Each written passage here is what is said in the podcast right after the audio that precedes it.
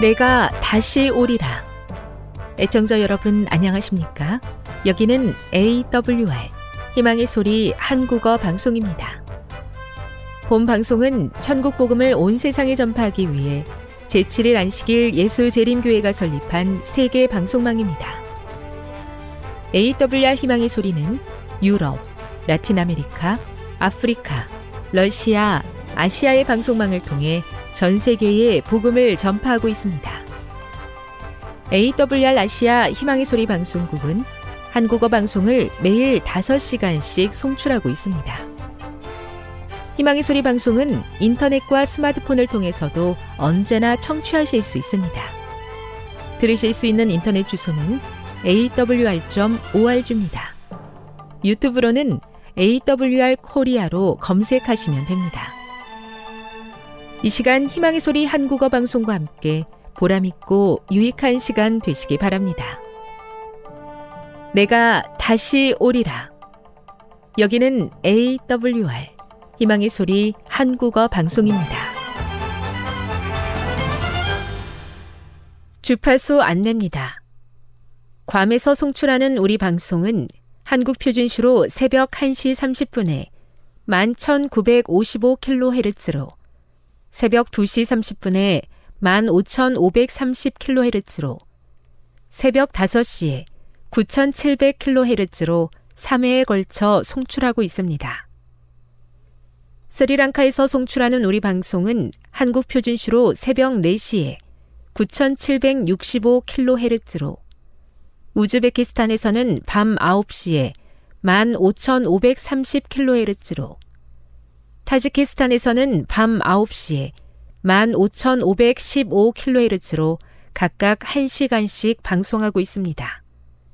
애청자 여러분의 많은 청취 바랍니다.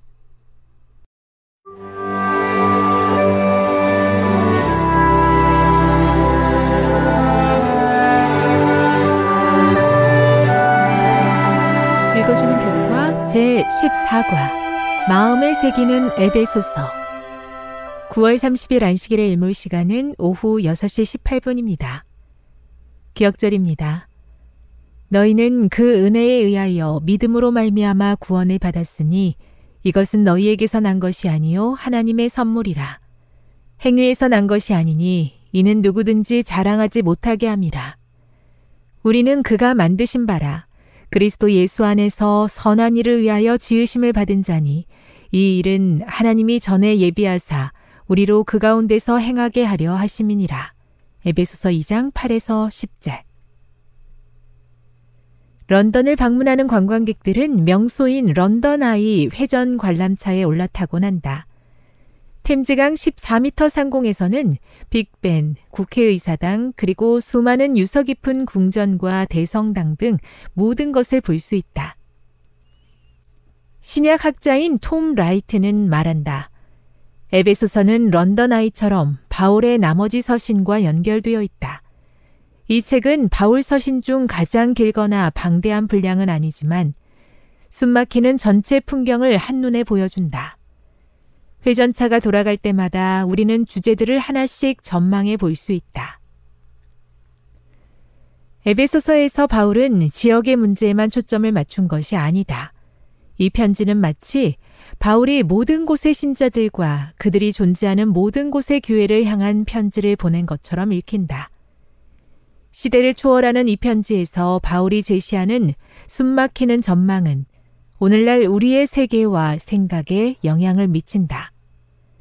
각 장을 살펴보면서 에베소서에 담긴 진리가 신앙인으로서의 우리의 삶에 어떤 지속적인 영향을 주는지를 염두에 두고 읽으라.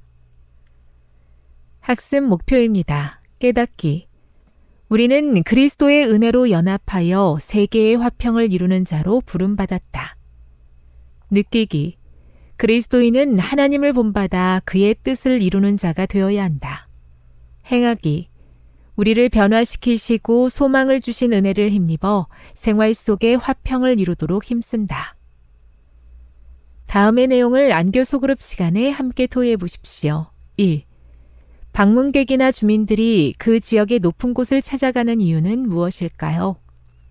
2. 구원의 모든 과정과 계획 속에서 하나님은 우리에게 어떤 복을 주셨습니까? 3. 우리가 적용해야 할 그리스도인의 구속에 나타난 관계적 특징은 무엇입니까? 4. 바울이 신자들을 향해 간절히 기도하는 중요한 이유는 무엇입니까? 5. 교회가 하나가 되어야 하는 근본적인 이유는 무엇입니까? 6. 하나님을 본받는 자가 되라는 말은 어떻게 하라는 의미입니까? 7. 전체 주제를 생각해 볼 때 우리는 무엇을 위해서 싸우라고 부름 받았습니까? 결론입니다. 에베소서는 창세 전부터 예비된 구원의 계획에서 영광의 미래에 이르는 구원의 역사를 포괄적으로 살펴볼 수 있게 한다. 그리스도의 고귀한 희생은 신자들의 모든 행동의 모본과 근거가 된다. 그리스도로 인하여 우리를 갈라놓던 장벽은 무너지고 교회는 하나로 연합하며 화평을 위한 쟁투에 참여해 하나님의 영광을 온 우주에 널리 알린다.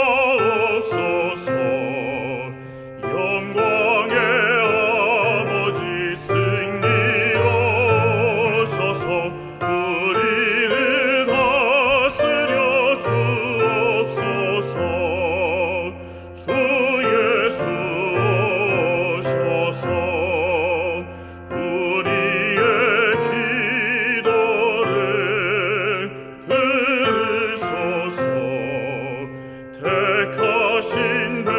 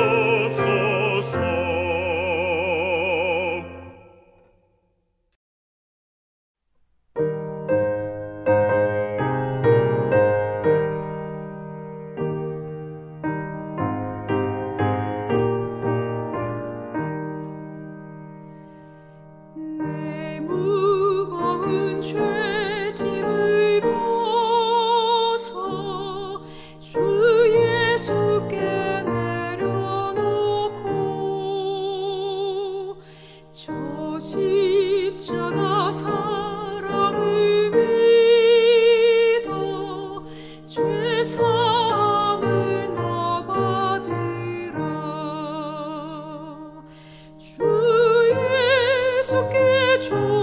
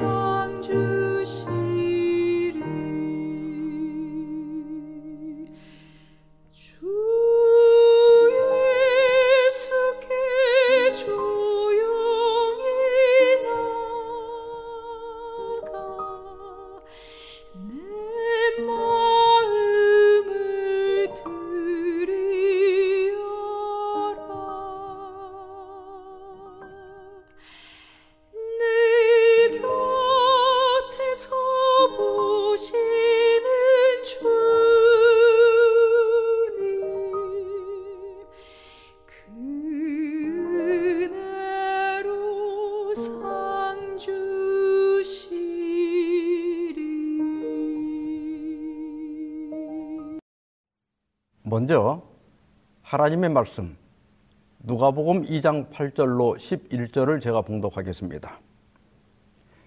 그 지역의 목자들이 밤에 밖에서 자기 양떼를 지키더니 주의 사자가 곁에 서고 주의 영광이 그들을 두루 비춤에 크게 무서워하는지라 천사가 이르되 무서워하지 말라 보라 내가 온 백성에게 미칠 큰 기쁨의 좋은 소식을 너희에게 전하노라.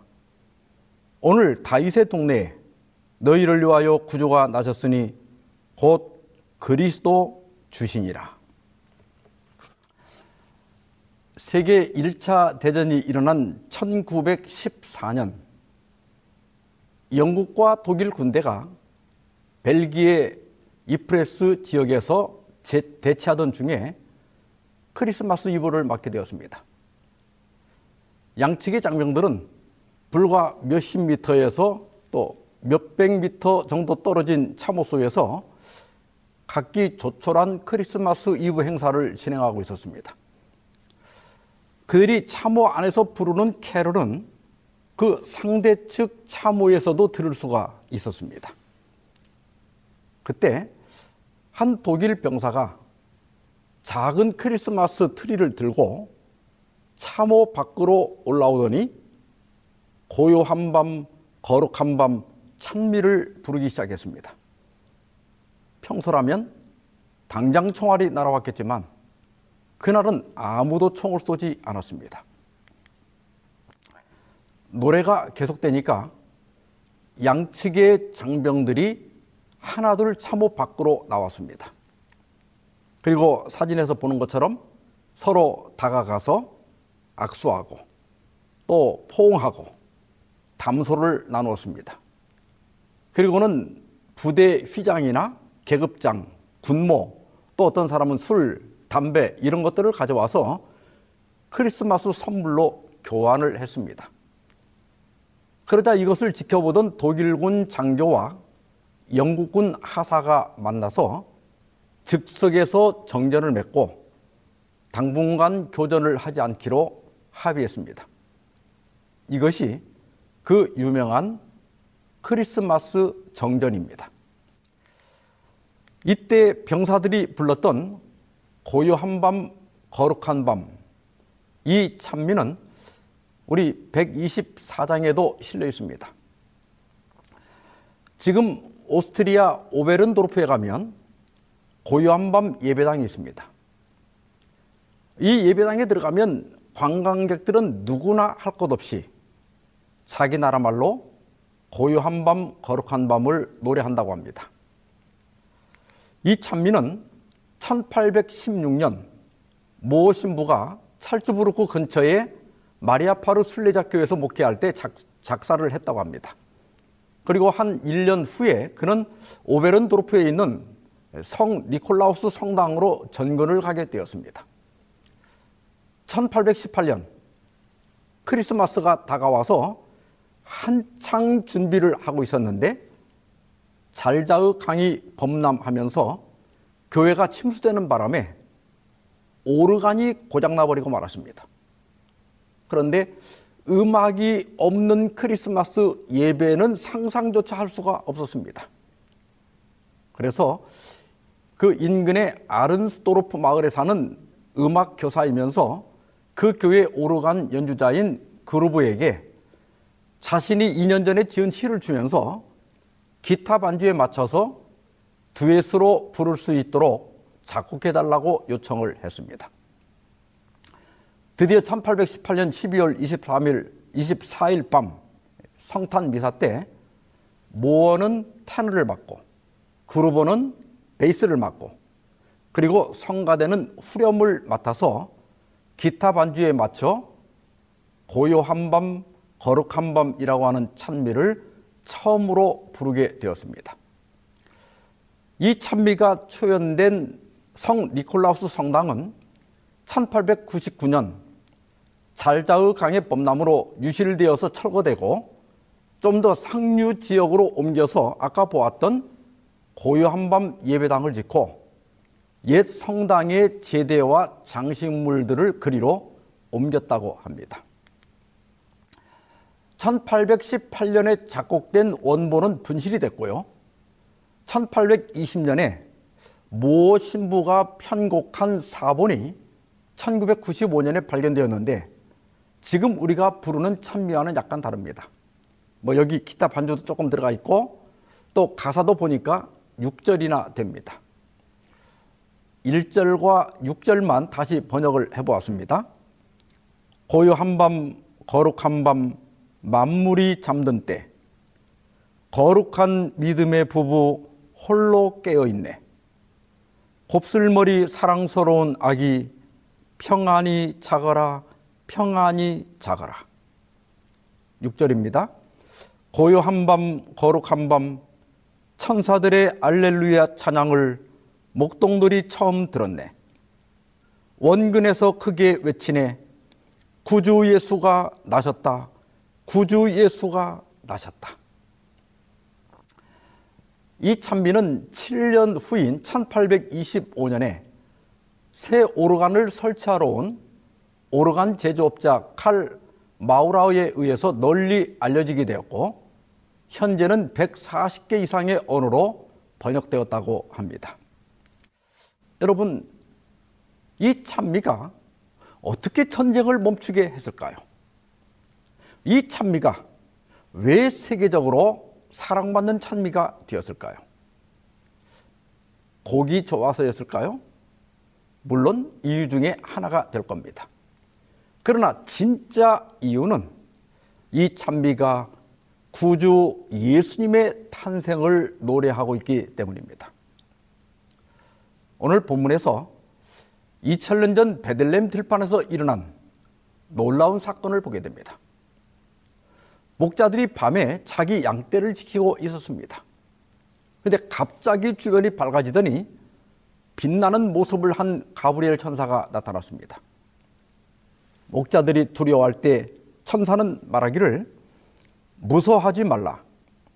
보라, 내가 온 백성에게 미칠 큰 기쁨의 좋은 소식을 너희에게 전하노라. 여기 좋은 소식은 말 그대로 복음입니다.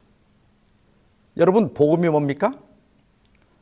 오늘 다윗의 동네에 너희를 위하여 구주가 나셨으니 곧 그리스도 주시니라.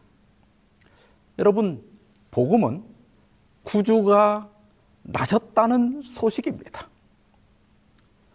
올해도 성탄절을 맞이해서 과연 그리스의 성탄은 신학적으로 어떤 의미가 있는지 살펴보고자 합니다. 첫째로 성탄은 하나님의 사랑에서 시작되었다는 사실입니다. 예수님께서는 요한복음 3장 16절에서 하나님이 세상을 이처럼 사랑하사 독생자를 주셨으니 이는 저를 믿는 자마다 멸망치 않고 영생을 얻게 하려 하심이니라 말씀하셨습니다. 아이들 생일이 되면 되게 어떻게 하죠? 부모들이 아이의 생일을 축하해 줍니다. 그런데 가만히 생각해 보면 이게 좀 거꾸로 된 것 같아요. 생일은 오히려 자녀들이 자기를 낳아주신 부모에게 감사해야 하는 날이 되어야 하지 않겠습니까? 그런데 세계 어디에도 생일에 부모에게 감사 파티를 하는 경우는 없는 것 같습니다. 그래서 내리 사랑은 있어도 치 사랑은 없다고 하는가 봅니다. 그러나 예수님은 니고데모에게 자신의 성탄의 동기를 완전히 온전히 성부 하나님께 돌렸습니다.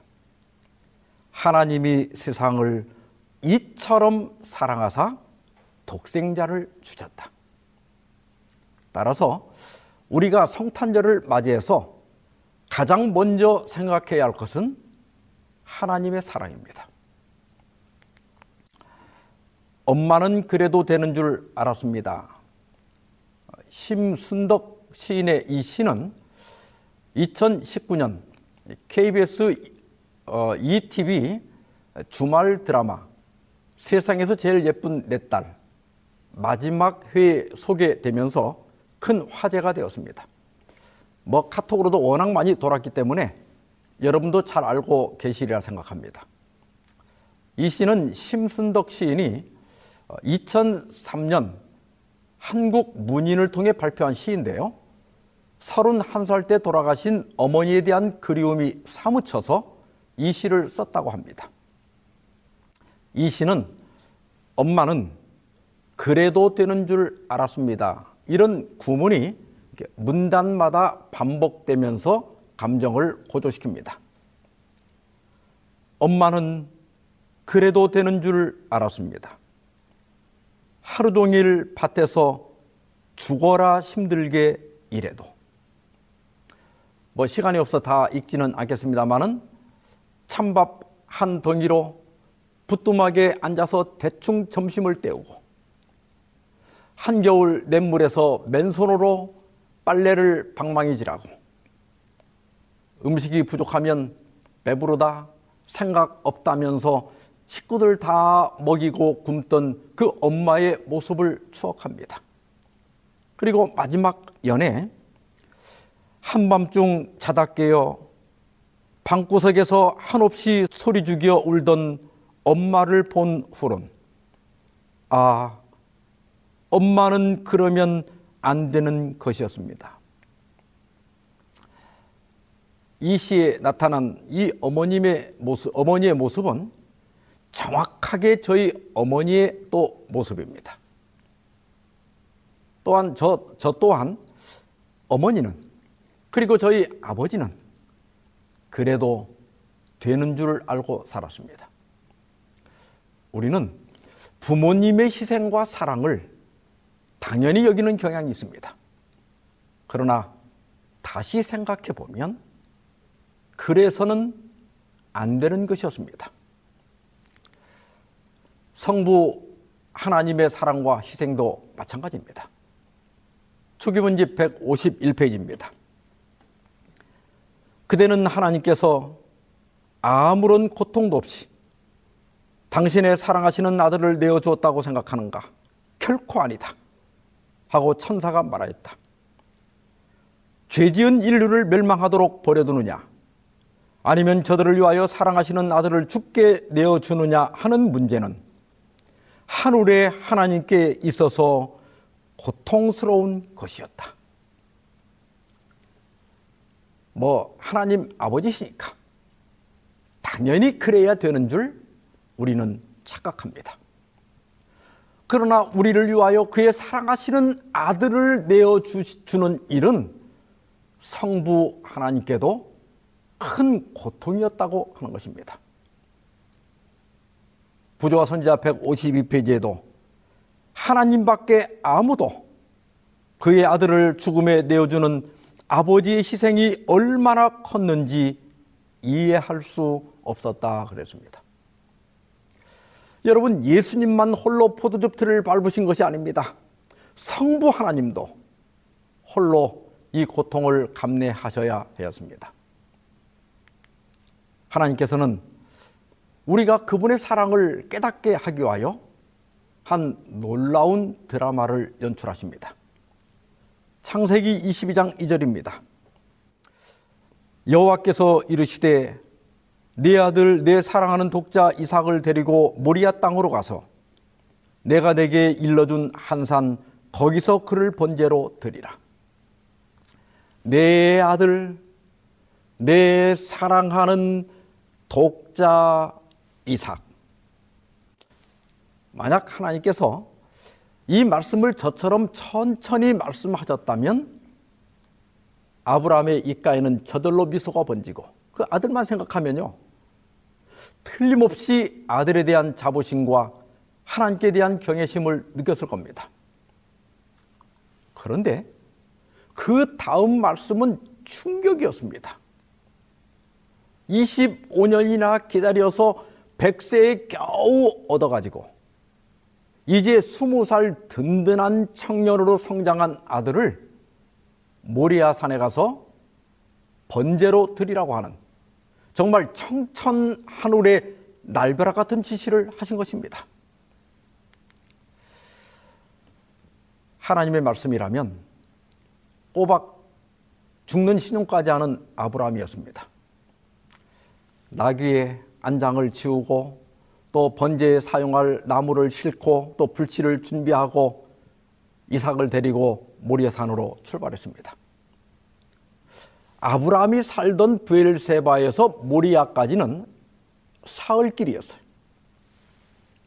그 사흘길 내내 아브라함은 그만하면 됐다. 번제는 취소다. 이렇게 말씀하시는 그 하나님의 음성을 얼마나 바라고 고대했겠습니까? 이 장면을 읽을 때마다 저는 제 자신을 생각해 보곤 합니다. 만약 나라면 할 수 있었을까?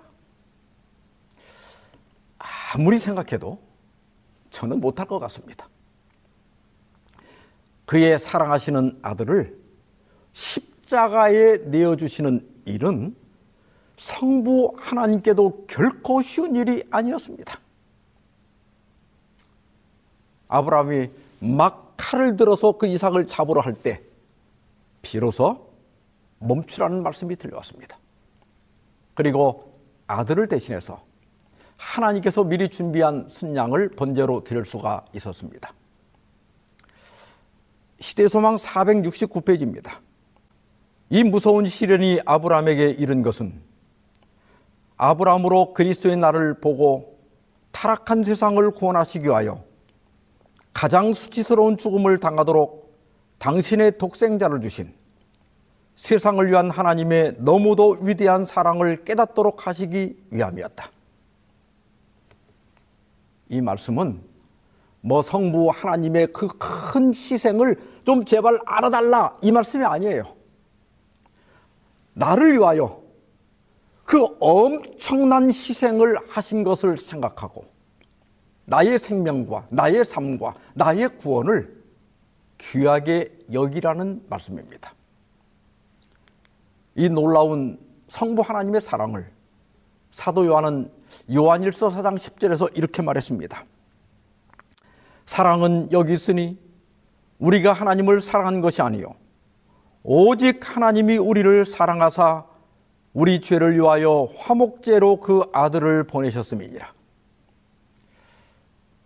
올 성탄절에는 물론 우리가 예수님의 탄생을 기뻐해야 하지만 동시에 우리를 위하여 독생자를 내어주신 성부 하나님의 그 크신 사랑을 깊이 생각하는 성탄절이 되기를 주의 이름으로 축원합니다. 두 번째로 성탄은 임마누엘 즉 하나님이 우리와 함께 계신다는 뜻입니다. 마태복음 1장 23절입니다.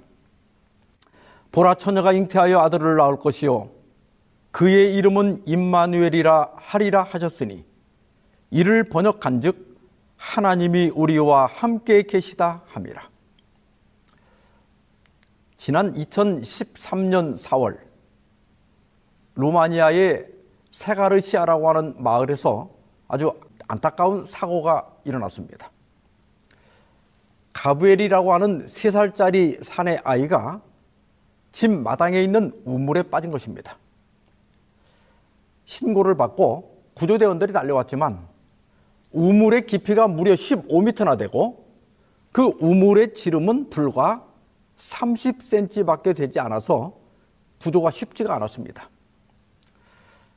가브리엘은 깊은 우물에 떨어지면서 허리를 다쳐 울부짖고 있었고 또 물속에 빠져 있었기 때문에 체온이 급격히 떨어지고 또 산소가 부족해서 구조가 시급한 형편이었습니다.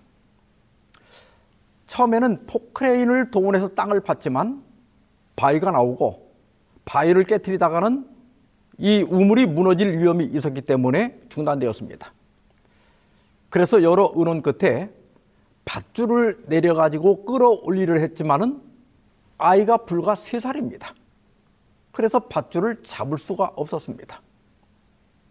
다시 운원 끝에 누군가가 우물 안으로 거꾸로 들어가서 그 아이를 구해 오기로 했습니다. 문제는 우물 지름이 30cm밖에 되지 않기 때문에 어른은 들어갈 수가 없는 거예요. 보니까 한 10대 아이들 정도만 가능하다는 것입니다.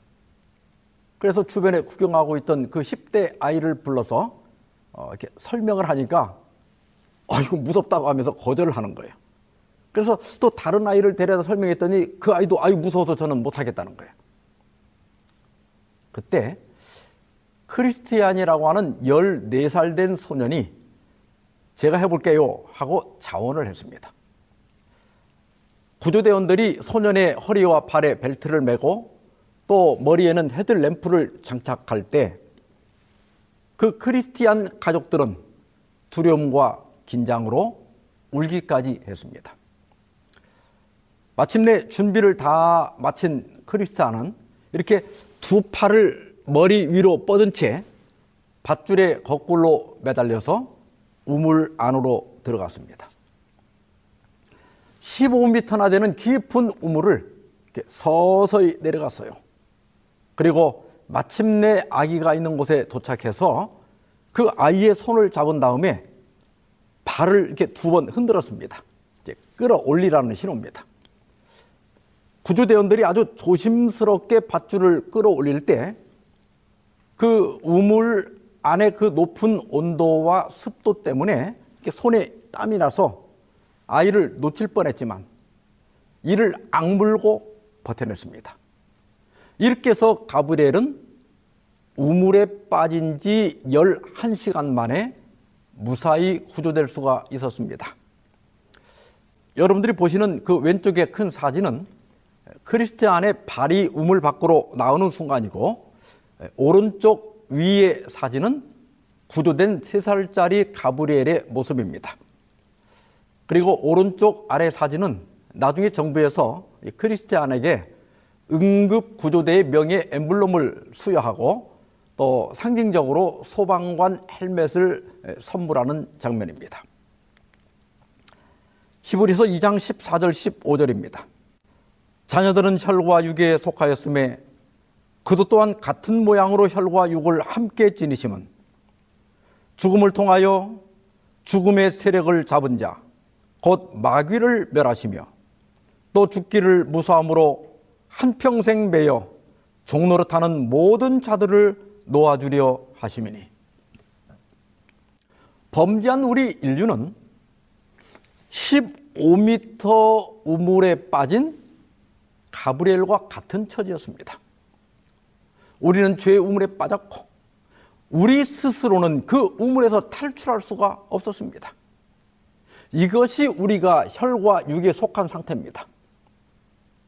누군가 우물로 내려와서 우리 손을 잡고 끌어내야만 했습니다.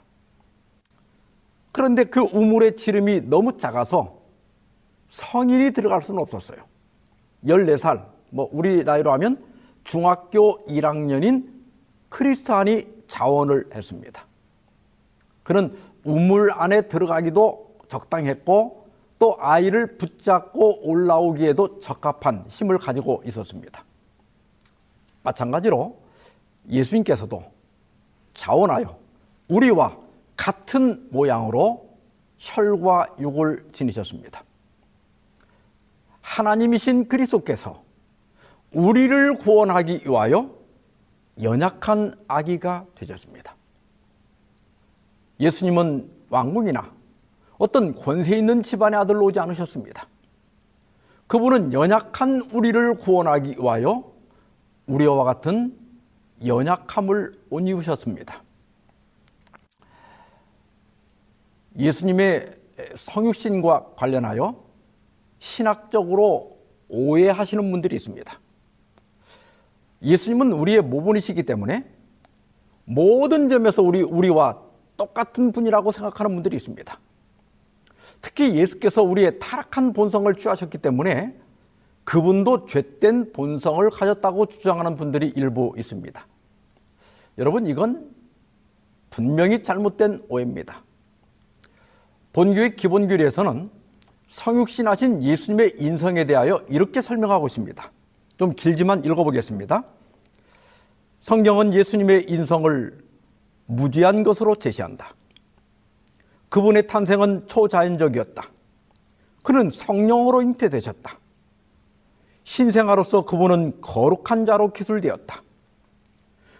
그분은 타락한 상태의 인간 본성을 취하셨는데 이것은 죄의 결과들을 지닌 것이지 그 죄됨을 지닌 것은 아니었다. 타락한 인간의 그것과는 달리 예수님의 영적 본성은 모든 죄의 감염에서 벗어나 순결하고 거룩하다. 그분이 우리와 다를 바 없는 전적인 인간이라고 생각하는 것은 잘못된 생각이다. 그분은 둘째 아담이시오 하나님의 유일한 아드님이시다. 우리는 그분을 죄의 성향을 지닌 한 인간으로 생각하지 말아야 한다. 예수께서 우리와 같은 모양으로 혈과 육을 함께 지니셨다는 것은 그분이 우리와 공통점이 있다는 분명한 증거입니다. 그러나 예수께서 처녀에게 성령으로 잉태되셨다는 것은 그분의 본성이 우리와 다르다는 것을 증거합니다. 예수님은 태어나실 때 이미 거룩한 이셨고 하나님의 아들이셨습니다. 그래서 기본교리에서는 예수께서 분명히 타락한 상태 인간 본성을 취하셨지만 그것은 죄의 결과들을 지닌 것이지 죄됨을 지닌 것은 아니라고 진술하고 있는 것입니다. 그리고 예수님의 영적 본성은 죄의 감염에서 벗어나 순결하고 거룩하며 어느 누구도 예수님을 우리와 전적으로 같은 분으로 오해하지 말라고 경고하고 있습니다. 엘렌 화이도 교증은 2권 201, 202페이지에서 그분은 우리와 같이 연약하신 형제이시다. 연약성에 있어서는 우리와 같다는 거예요. 그러나 같은 성정, 여기 패션, 같은 정욕을 갖지는 않으셨다. 흠없는 분으로서 그분의 본성은 악과 상관이 없었다고 증언하고 있습니다. 이 점에 조금 더 오해가 없으시기를 바랍니다. 다시 히브리 2장으로 돌아가서요. 죽음을 통하여 죽음의 세력 잡은 자, 곧 마귀를 멸하시며 또 죽기를 무서함으로 한평생 매여 종로로 타는 모든 자들을 놓아주려 하심이니 예수께서 성육신하신 목적은 자신의 죽음을 통하여 마귀를 멸하시고 우리를 죽음에서 해방하기 위한 것이었습니다. 그래서 예수님께서 십자가에 돌아가셨을 때 사탄은 자기가 승리했다고 기뻐했습니다. 그러나 예수님은 무덤 문을 여시고 걸어 나오셨습니다. 인류의 영원한 적, 이 세상에 어떤 영도, 어떤 과학도, 어떤 약으로도 해결할 수 없는 사망을 정복하신 것입니다. 그리고 예수께서는 이렇게 선언하십니다. 요한계시록 1장 17절 18절입니다. 두려워하지 말라. 나는 처음이요 마지막이니 곧 살아있는 자라. 내가 전에 죽었었노라. 볼지어다 이제 세세토록 살아있어 사망과 음부의 열쇠를 가졌노니 내가 사망과 음부 무덤의 열쇠를 가지고 있다. 나는 사망과 무덤의 연을 열 수 있다. 이 얼마나 놀라운 소식입니까? 예수께서는 오빠를 잃고 슬퍼하는 마르다에게 나는 부활이요 생명이니 나를 믿는 자는 죽어도 살겠고 무릇 살아서 나를 믿는 자는 영원히 죽지 아니하리니 이것을 내가 믿느냐고 물으셨습니다. 여기 살아서 믿는 자는 영원히 죽지 않는다는 것은 후일에 둘째 사망이 없다는 뜻입니다. 이것을 묻자 마르다는 주여 그러하여다. 주는 그리스도시요 세상에 오시는 하나님의 아들이신 줄 내가 믿나이다. 언제가 될지 모르지만 정부에서 국민 여러분 코로나는 끝났습니다. 지상에서 코로나 바이러스가 영원히 없어졌습니다. 라고 발표한다면 얼마나 기쁘겠습니까? 그러나 많은 전문가들은 코로나는 이제 우리의 일상이 될 것이고 박멸하기가 쉽지 않을 것이라고 말합니다. 그러나 성도 여러분, 죽음의 문제는 그리스도의 성탄으로 완전히 해결되었습니다. 이 사실을 믿으시기 바랍니다. 이제 우리는 죽음을 두려할 필요가 없게 되었습니다. 예수 그리스도께서 죽음의 우물 깊은 곳에 내려와 우리를 구원하신 놀라운 은혜를 기뻐하는 성탄이 되기를 주의 이름으로 축원합니다. 세 번째로 성탄은 하나님 나라의 도래를 의미합니다. 마가복음 1장 14절 15절입니다. 요한이 잡힌 후 예수께서 갈릴리에 오셔서 하나님의 복음을 전파하여 이르시되 때가 찼고 하나님의 나라가 가까웠으니 회개하고 복음을 믿으라 하시더라. 예수께서는 갈릴리 선교를 시작하시면서 때가 찼고 하나님의 나라가 가까이 왔다고 선언하셨습니다. 아담이 에덴 동산에서 추방된 이래 우리 인류는 사탄의 지배를 받아왔습니다. 특히 사탄은 이 세상 나라뿐만 아니라 우리의 심령을 오랫동안 지배해 왔습니다. 시대 소망 36페이지입니다. 하나님이 거하실 성전으로 지음을 받은 사람의 몸은 악마의 거처가 되었다. 사람의 감각, 신경, 감정 및 기관이 비로한 정욕의 방종을 행하는 일에 초자연적 대리자들로 말미암아 움직여졌다. 악마의 인이 사람들의 얼굴에 찍혀 있었다. 사람의 얼굴은 그들을 사로잡은 악의 군대들의 표정을 반사하였다. 여러분, 사람들이요, 과거에 비해서 갈수록 더 순진해지는 것 같습니까? 더 흉악해지는 것 같습니까? 옛날 같으면 그냥 그러려니 하고 지나갈 일들도요. 요즘은 사람들이 너무 예민해지고 또 너무 과격하게 반응하는 것 같습니다. 사람들이 너무 악해졌어요. 게임, 도박, 폭력, 사기, 범죄, 살인, 전쟁 이런 것들이 더 폭력적으로 변하고 더 심해지고 있는 것 같습니다. 예수께서 선포하신 하나님의 나라는 언제 어떻게 임하는가? 예수께서는 귀신 들려 눈 멀고 말 못하는 사람을 치료하신 다음에 이렇게 말씀하셨습니다. 그러나 내가 하나님의 성령을 힘입어 귀신을 쫓아내는 것이면 하나님의 나라가 이미 너희에게 임하였느니라. 여러분 그리스도의 성탄으로 사탄이 쫓겨가고 하나님께서 사람들의 마음을 통치할 때가 이르렀다고 하는 것입니다. 악한 사람이 선해지고 술 주정뱅이가 술을 끊게 됩니다. 이기적이고 다투고 복수하고 증오심으로 가득 찼던 마음에 사랑과 평화가 깃들게 됩니다. 이런 사람의 마음에는 하나님의 나라가 이미 시작된 것입니다. 그러므로 성탄절을 맞아 이 땅에 하나님의 나라가 더 확실하게 더 널리 임하기를 기도하십시다. 우크라이나와 그 러시아 전쟁이 빨리 끝나고 우리나라뿐만 아니라 뭐 중국 또 이란에서 조성되고 있는 이 일촉즉발의 이 긴장이 속히 해소되도록 기도하십시다. 지금은 성프란치스코의 평화를 구하는 기도가 절실할 때입니다. 주여, 나를 당신의 도구로 써 주소서.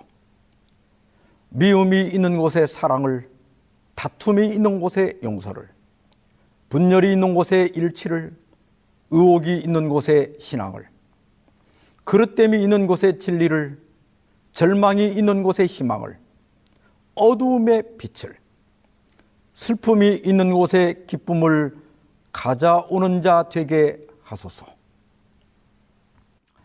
올 성탄에는 이 기도가 우리 가정과 우리 교회와 우리 직장과 우리 마을에서 응답되도록 함께 기도하십시다. 크리스마스 하면 대표적인 장식물 중에 하나가 크리스마스 트리입니다. 근데 이 크리스마스 트리를 맨 처음 만든 사람은 우리가 잘 아는 종교개혁자 말틴 루터로 알려져 있습니다. 어느 크리스마스 이브날 밤에 루터가 어두운 숲속을 산책하고 있었습니다. 그런데 평소에 어, 그 어둡던 숲이 그날은 등불을 켜놓은, 켜놓은 것처럼 환하게 빛나는 것을 보고 깜짝 놀랐습니다. 그래서 고개를 들어서 이렇게 보니까 영롱한 달빛이 전나무에 소복하게 쌓인 눈에 반사되어서 빛의 향연을 벌이고 있었던 것입니다. 그 순간 루터는 우리 인간도 저 전나무와 같다. 한 개인은 어둠 속에 초라한 나무와 같지만 예수님의 빛을 받으면 주변에 아름다운 빛을 비출 수 있는 존재이다. 루터는 이 사실을 가르치기 위해서 전나무 하나를 가져와서 솜으로 눈 모양을 만들고 또 반짝이는 리본과 촛불을 장식을 했습니다. 이것이 크리스마스 트리의 시작이라고 합니다. 우리는 지극히 나약하고 초라한 존재지만 그러나 우리 삶에 예수님의 빛이 비치면 우리 인생은 지금이라도 아름답게 빛날 수가 있습니다. 올 성탄에 내 마음의 트리에 촛불을 겹시다. 이 세상을 이처럼 사랑하사 독생자를 주신 하나님의 사랑과 우리가 빠진 죄의 구렁텅이에 내려오셔서 우리를 구원하신 예수님의 희생과 또 내 마음에 시작된 하나님의 나라를 확인하고 감사하는 성탄절이 되길 바라면서 말씀을 마치겠습니다. 함께 기도하십시다. 자비하신 하나님 아버지, 이 세상을 이처럼 사랑하사 독생자 예수 그리스도를 주셔서 감사합니다. 이 성탄의 계절에 우리가 빠진 죄의 구덩이에 내려와 우리를 끌어올리신 예수님의 희생과 저희 마음에 시작된 하나님의 나라가 빛이 되어 우리 마음의 트리를 밝혀주시고 감사와 기쁨이 넘치는 성탄이 되게 하여 주시옵소서. 빛 대신 주님, 질병으로 고통하는 주의 자녀들과 가정 문제나 또 경제 문제로 고통하는 분들에게 성탄의 촛불을 밝히시어 위로와 소망을 얻게 하여 주시옵소서. 이 모든 말씀을 우리 주 예수 그리스도의 이름으로 간절히 기도하옵나이다. 아멘.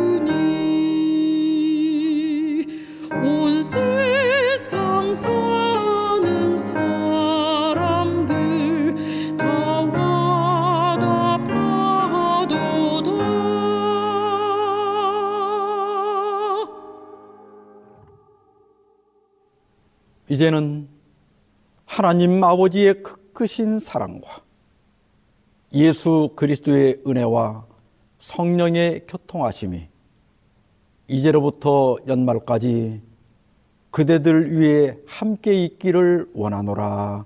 아멘.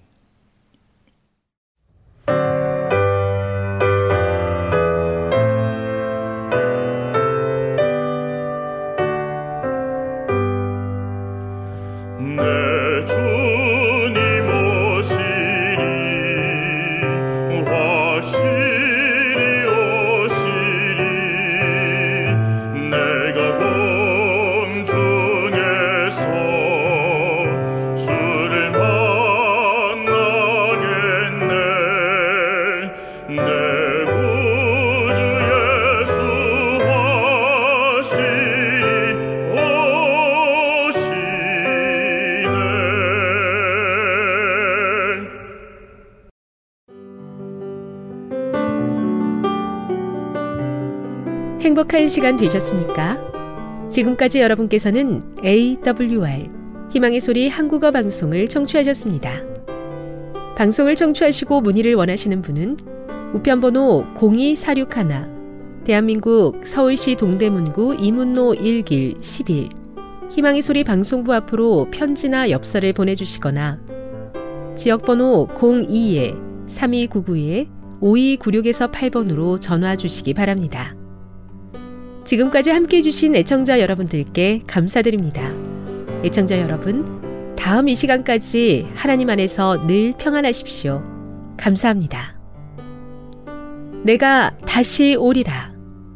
여기는 AWR 희망의 소리 한국어 방송입니다.